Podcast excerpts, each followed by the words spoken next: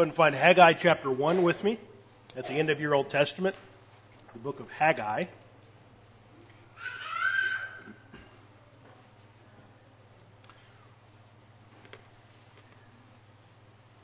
It's good to be back among you. There's sort of a, a slight nagging thought I always have in the back of my mind after I'm off from preaching for a week or two that when I stand back up here, I won't know what I'm doing at all and we'll just make a total mess. So we'll find out together if that happens. I do want to invite you uh, tonight at 5. I'm going to be preaching again. And I want to talk about a great chapter of unity in the Bible, a great chapter about unity, which ironically and sadly has been a great cause of disunity as people have argued about what it means and how it applies. A great chapter about how to get along when we disagree, which for some reason we disagreed about and not gotten along.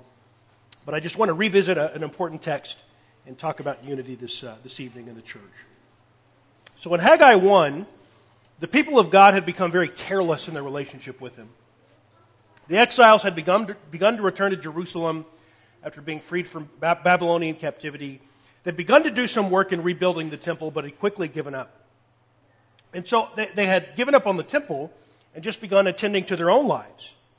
And so they began to build their own houses, which they were content to live in and just sort of begin to accumulate for themselves, and yet had neglected God all the while. And so Haggai 1 and verse 3, the word of the Lord came by the hand of Haggai the prophet. Verse 4, Is it a time for you yourselves to dwell in paneled houses while this house lies in ruins? That's the question the book opens with. And he just calls attention to this neglect. And in verse 5, God rebukes them through the prophet Haggai. Now, therefore, he says, Thus says the Lord of hosts, consider your ways. And so the first step toward repentance for Israel is to consider Ask yourself, what are my priorities? What have I been putting first? And how has that been going? He asked them in verse 6 Have you connected the dots from your skewed priorities to your frustrations in life? He says in verse 6 You've sown much and harvested little. You eat but never have enough. You drink but never have your fill. You clothe yourselves but no one is warm. And he who earns wages does so to put them in a bag filled with holes. And then, having considered their ways, God calls them to do it different from now on to bring repentance to completion and to put first things first. Verse 7 Thus says the Lord of hosts, Consider your ways, go up to the hills and bring wood and build the house, that I may take pleasure in it and that I may be glorified, says the Lord. I think the beginning of a new year is an ideal time for us to consider our ways. Everyone needs a time to stop and consider what is most important and whether I have been treating what is most important as most important in my life. Because it's so easy to sort of bump along from one, one busy week to another without ever stopping to consider whether I've been valuing as important that which actually is important. And so we go along week after week, and then you pile up 52 of those, and we've just got a whole year of kind of a rat race where we're bouncing around from school to work and errands and doctor's visits and trips all of, us keep, all of it keeping us very occupied from week to week. But see, that's precisely Judah's problem in Haggai. They're so wrapped up in their own busyness that they hadn't stopped to consider their ways. And so, to help us consider our ways at the beginning of this year, I want to pose 10 questions. 10 questions for the new year. Um, I think it's kind of a requirement. If it's January 1st on a Sunday, you have to preach a New Year's sermon. But the changing of the calendar really does force us to reckon with the fact that time inexorably is marching on. Whether we realized it or not, whether we had come to grips with that or not, it just was. It's easy to forget that from week to week, that time is going on. But when we switch from 2022 to 2023, we're forcefully reminded that a year has passed that we cannot relive. And we have spent that past year doing something. And we are either closer to our Creator or further from Him uh, because of what we've done. And in 2023, we will spend our time doing something. And so, before we start doing something this year, what I want to do is to pause, in Haggai's words, consider, to look up to God, to get our bearings, to take a step away from the urgent for a moment, and to ask what's truly important and whether I will treat what's important as most important. Ten questions, very briefly on many of them. Number one, what is one thing you could do this year to increase your enjoyment of God? Be turning to Psalm 100. We'll be there in a second. Psalm 100. It's kind of an uh, odd question. It's not a, uh, something we articulate exactly this way. So let me explain what I mean by your enjoyment of God. Um, by that, I don't mean making God our pal, playing games with God. I don't mean anything irreverent by that. What I mean is changing the way I think about God so that my relationship with Him is one that is characterized by enjoyment, joy, fellowship, praise, thanksgiving. Instead of God being sort of the hard driving boss, always breathing down my neck, waiting for me to slip up so he can get me. How about the father awaiting the return of the prodigal son? How about that image of God? What I'm saying is a, a different view of God, a more biblical view of God, increases our enjoyment of him, gives us more motivation to serve him. And so instead of seeing him as an oppressive taskmaster who's always telling me stuff to ruin my fun and telling me all the stuff I'm not allowed to do, how about developing the maturity to see that his commands are for our good always? He's a God who tells us things because he's looking out for us. Sin is sin because it ruins our life. Righteousness is righteous because it brings blessing to our life. Or instead of seeing God as sort of an old bearded man who's not up on all the new stuff and kind of out of touch in this antiquated thing, how about seeing him as the almighty creator of the heavens and the earth, the upholder of it to this moment? Awesome and powerful and all knowing. It should be mind blowing and captivating to think about how that God knows and cares about each of us. Instead of seeing God's Word as some rule book, how about seeing it as the revealed mind of God? Which means that Bible study is not some boring task. We are unveiling some of the deepest truths of the universe which we could not have known absent God's revelation. Mysteries of God's eternal purposes are revealed to us. That attitude and that outlook increases our enjoyment of God. And instead of seeing worship as some obligation of drudgery, imagine yourself standing before the throne room of God. Ask yourself, where would you rather be than there? This is Psalm 100, which portrays a view of God which is getting at what I'm trying to say. Psalm 100, verse 1. Make a joyful noise to the Lord, all the earth. Serve the Lord with gladness. Come into his presence with singing. Know that the Lord, he is God. It is he who made us, and we are his. We are his people and the sheep of his pasture. Enter his gates with thanksgiving and, and his courts with praise. Give thanks to him. Bless his name, for the Lord is good. His steadfast love endures forever, and his faithfulness to all generations. That's the kind of God we serve, and if that's the kind of God we serve, the response is only fitting to sing and to praise and to give thanks. Start realizing the true nature of God, what He is actually like, and it will transform everything about your service and attitude toward Him. What's one thing you could do to increase your enjoyment of God? Number two, what's the single most important thing you could do to improve the quality of your family life this year? This is Colossians chapter 3. Colossians chapter 3.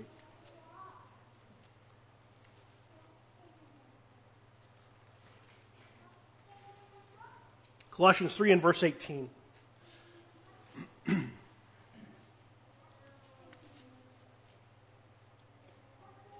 Colossians 3 and verse 18. Paul has household instructions for each member of the household.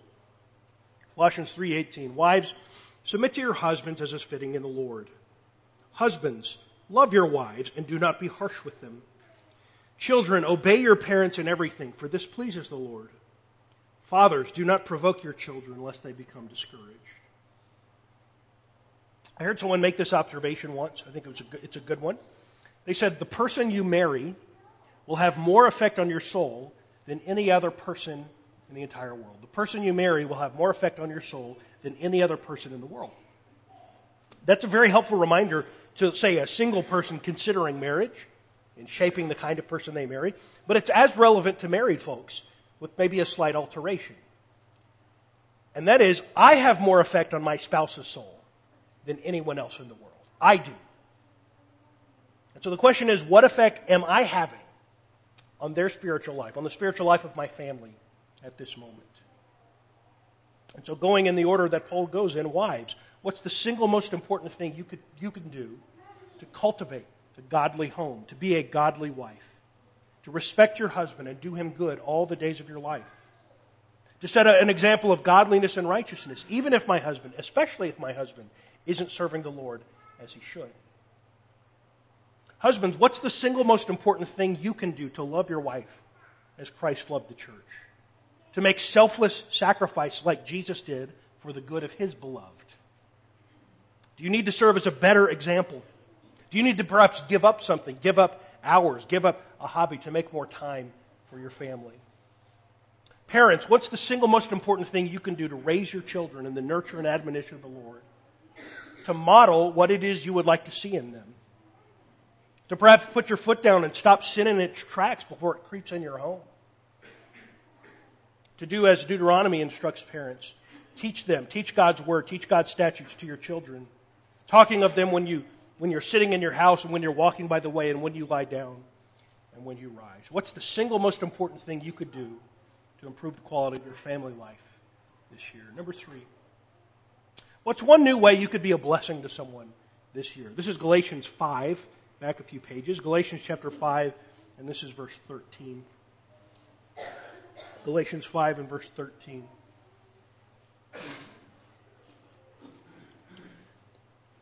Paul says, Galatians 5:13, "For you are called to freedom, brothers. Only do not use your freedom as an opportunity for the flesh, but through love serve one another." Verse 14, "For the whole law is fulfilled in one word, you shall love your neighbor as yourself." So the freedom he references has a, a big context in the book of Galatians. What he's talking about is the freedom from the 613 ordinances of the law of Moses, that we are free from the strictures of the law of Moses. But what Paul is worried about as he has gone on about this and how we, for example, don't need to be circumcised in order to be in right standing with God. But Paul, what Paul is worried about is that we will take this freedom and sort of confuse it with license. That we will use this freedom as simply an opportunity to indulge the flesh to say something like this You know, I don't have to keep the minute stipulations about cleanness anymore, which means, of course, I can do whatever I want. And I can wallow in uncleanness, and I get to be in charge of my life now. Or, you know, I don't have to keep the kosher laws, which means I'm free to gorge myself on as much bacon as I want. That sort of thing with any of the laws of Moses. What Paul says is rather in seeing this freedom as an opportunity to indulge myself, which, by the way, just leads to a different kind of slavery. See yourself as free for something else, free to serve. The restrictor plate has been taken off, not so that you can sin and do what you want, but that you can be free to love and serve each other as a free will choice.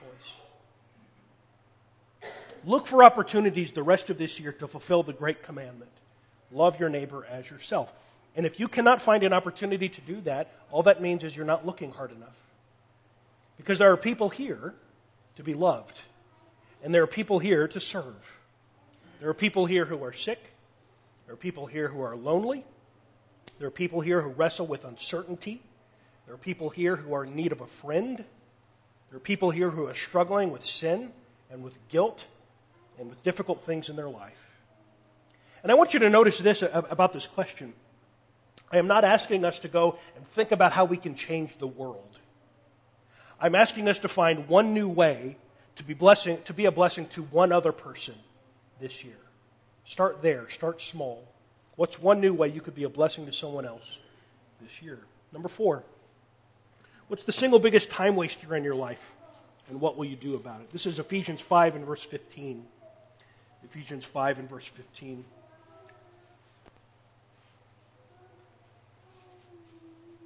In Ephesians 5 and verse 15, Paul says, Look carefully then how you walk, not as unwise, but as wise, making the best use of time, because the days are evil.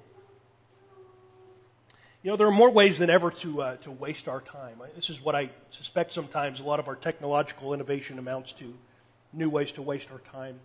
I think the biggest, the biggest way we do this sits in our pocket for 16 hours a day and then sits about two feet away from us on the nightstand for the next eight hours. It's the last thing we look at before bed. It's the first thing we look at when we wake up, me at least. Through which, you know, we talk about the immense possibilities, of course, but, but through it we just sort of waste our time talking about, talking about our smartphones, our cell phones. It struck me the other day. Um, a few months back, Carla actually lent me a book. She was telling me about uh, the book is called 10 Ways Your Phone is Changing You. sort of warnings about technology and stuff. And it sort of sat there, and I haven't read it, and I haven't gotten to it, and I'm thinking, well, maybe one of the things is, you know, it's changing me in that I, I can't read a book someone lends me in a timely way and get it back to them, right? Is that a way my smartphone is changing me? But there are, of course, countless ways we could waste our time. Ways that have been a lot, around a lot longer than cell phones. After all, Paul is warning first century people about this danger, and he urges them to make the best use of time. Step one is identify and do something about the enemies of redeeming the time.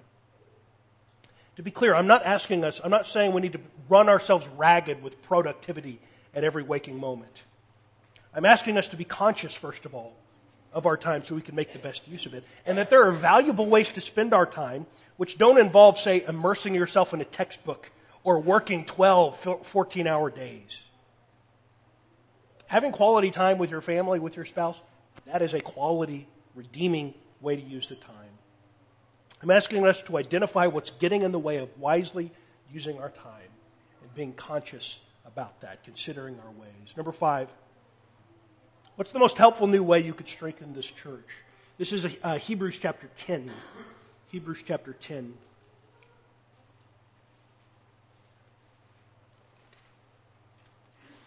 In Hebrews 10 and verse 24, the Hebrew writer gives three instructions to Christians. Hebrews 10 and verse 24. Three things he tells us. Hebrews 10 24. and let us consider how to stir one another up to love and good works, not neglecting to meet together as is the habit of some, but encouraging one another, and all the more as you see the day drawing near. And so, number one, he says, consider how to stir one another up to love and good works. Here's that, that consider word again from Haggai. Consider. When was the last time you just sort of sat in your chair and scratched your chin and considered this? Sat and thought, huh, how could I stir someone up to love and good works in a way I have not been doing? The Hebrew writer wants us to do that. The next thing he says in, in verse 25 is do not neglect to meet together, because neglecting to meet together is sort of a non starter to everything good that's supposed to be happening here. So we sit and we consider, and maybe we come up with a good idea, but that's going to go nowhere if we're not together, if we don't see each other. And, and, can I point out, the Hebrew writer says this, this tends to be a habitual action. This is the habit of some. People who neglect to meet together tend to make a habit of it. But then he returns to the positive side at the end of verse 25 and to encourage one another. He says, until the, the Lord comes back, until that final day, we are all going to need all the help and encouragement we can get to stay faithful and to stay fruitful in serving the Lord. We will need each other until that final day. So keep considering and keep not neglecting and keep encouraging. The point is, this church needs your strength. It needs what you can bring to the table. This body needs what every joint in it can supply. We get that first and foremost. The sort of remedial version is you come and we see each other and we're ready to join together. And then we're ready to, to lead and we're ready to participate and we're ready to study and we're ready to worship. And then we're ready to cultivate relationships that are a little bit deeper than how's the weather, how was the game. We get that when encouraging words are spoken to someone who is struggling. We get that when a hand is reached out, when a bridge is built. We get that when some need is met. What's the most helpful new way you could strengthen this church? Number six. For whose salvation will you pray and work most fervently this year? Every, one, every last one of us knows lost people. We work with them, we go to school with them, we're neighbors with them, we're related to them.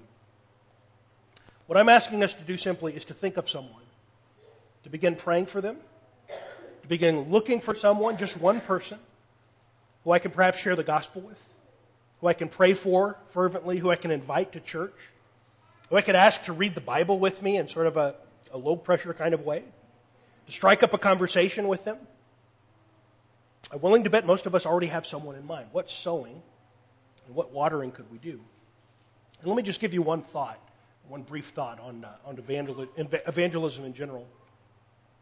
Success in evangelism should not be defined by whether or not they get dunked in a baptistry. Success in evangelism should never be defined as whether or not they get dunked in a baptistry. We are successful when we successfully pray and we successfully invite and we successfully care, regardless of the outcome. The outcome is not all up to us. We're not salesmen being evaluated by numbers, and that's all that matters. Success, by God's definition, is defined by the fact that you sowed, by the fact that you watered. And whether or not growth occurs, there's a lot of things that go into that. I like what one man said about evangelism. He said, Evangelism is just one beggar telling another where he found bread. Number seven, what's one thing you could do to improve your prayer life this year? This is Luke 18. Luke 18 is one of my favorite stories Jesus tells about prayer. Luke 18.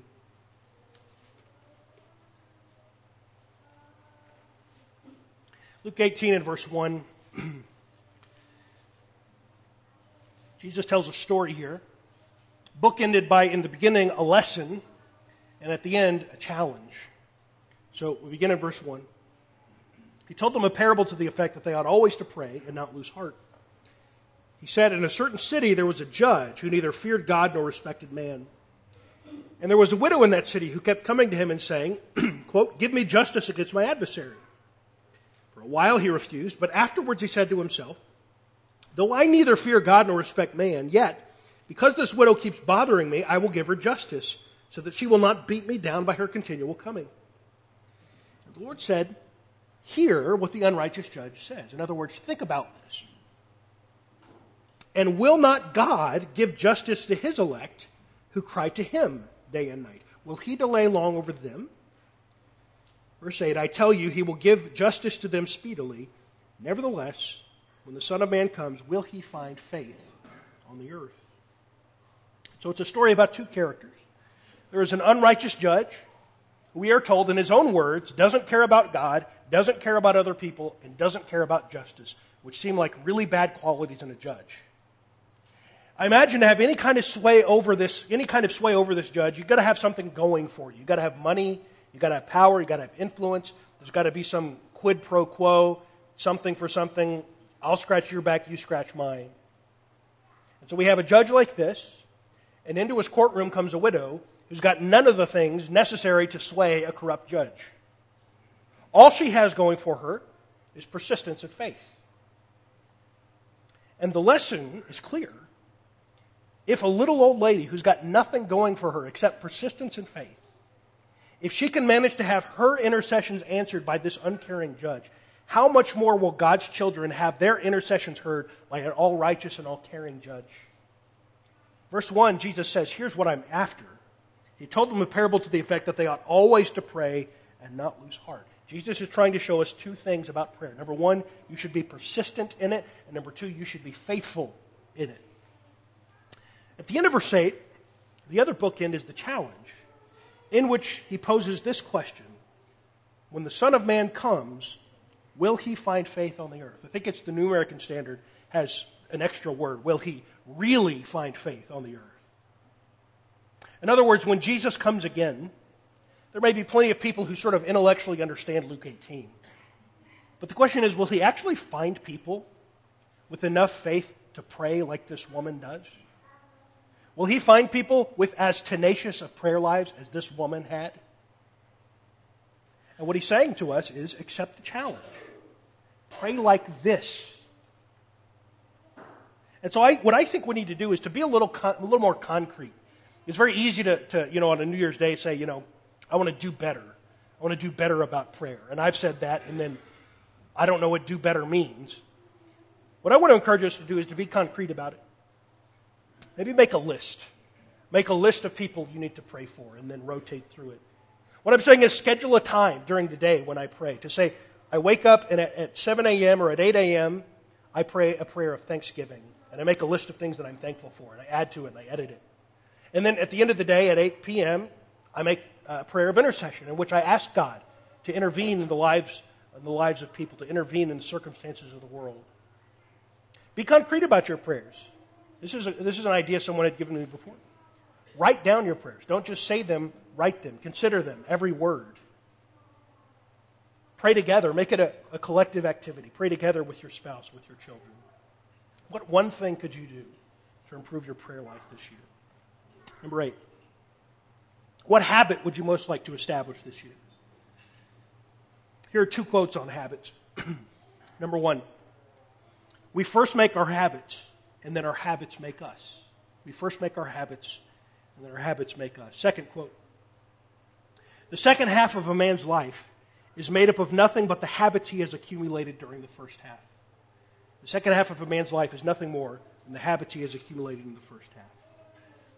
Our habits mold and shape us, for better or for worse. And when you begin a habit, you don't just choose the habit, you choose everything associated with that habit. You choose all the consequences that habit entails, all the outcomes, all the effects.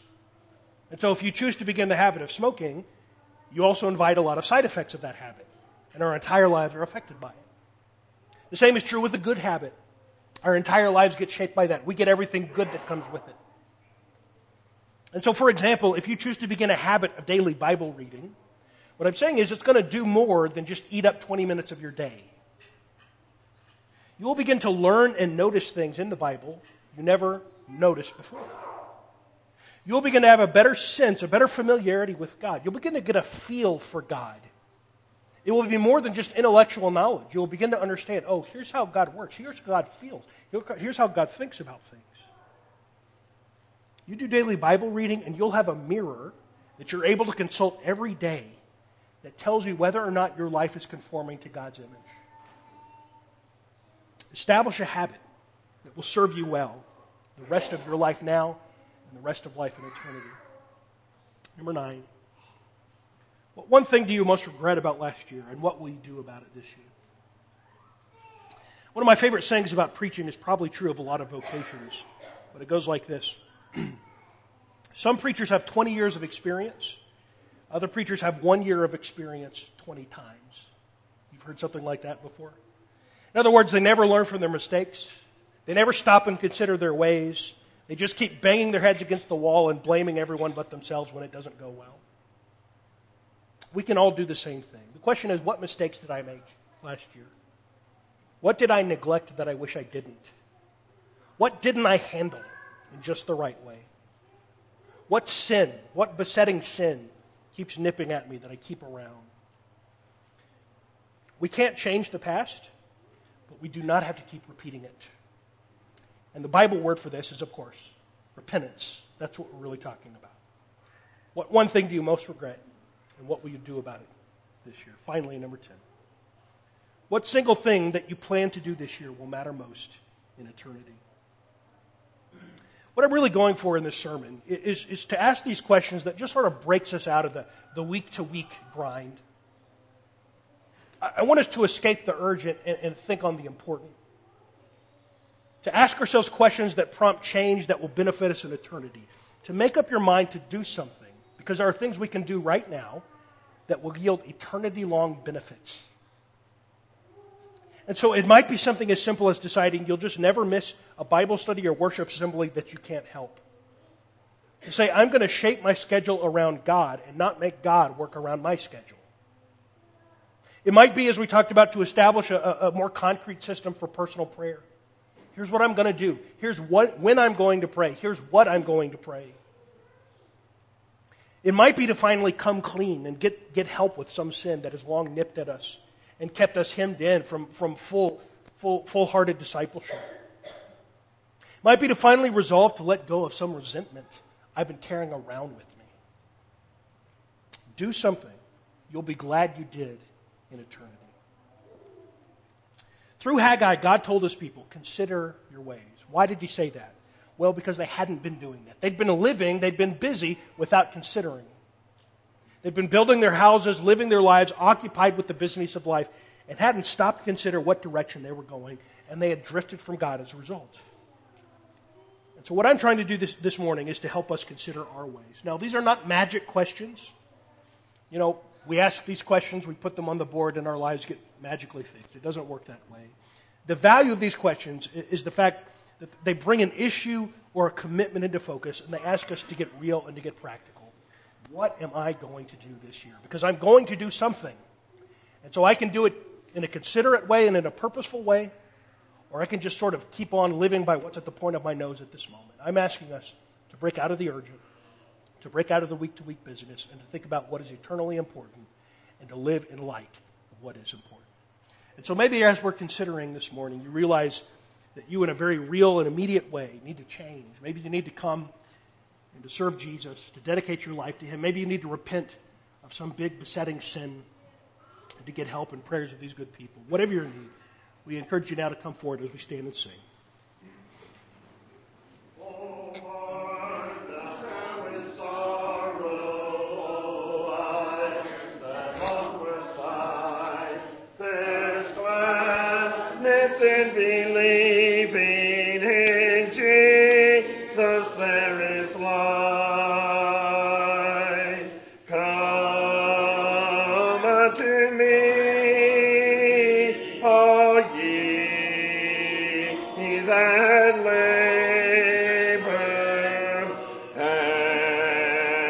Are heavy laden,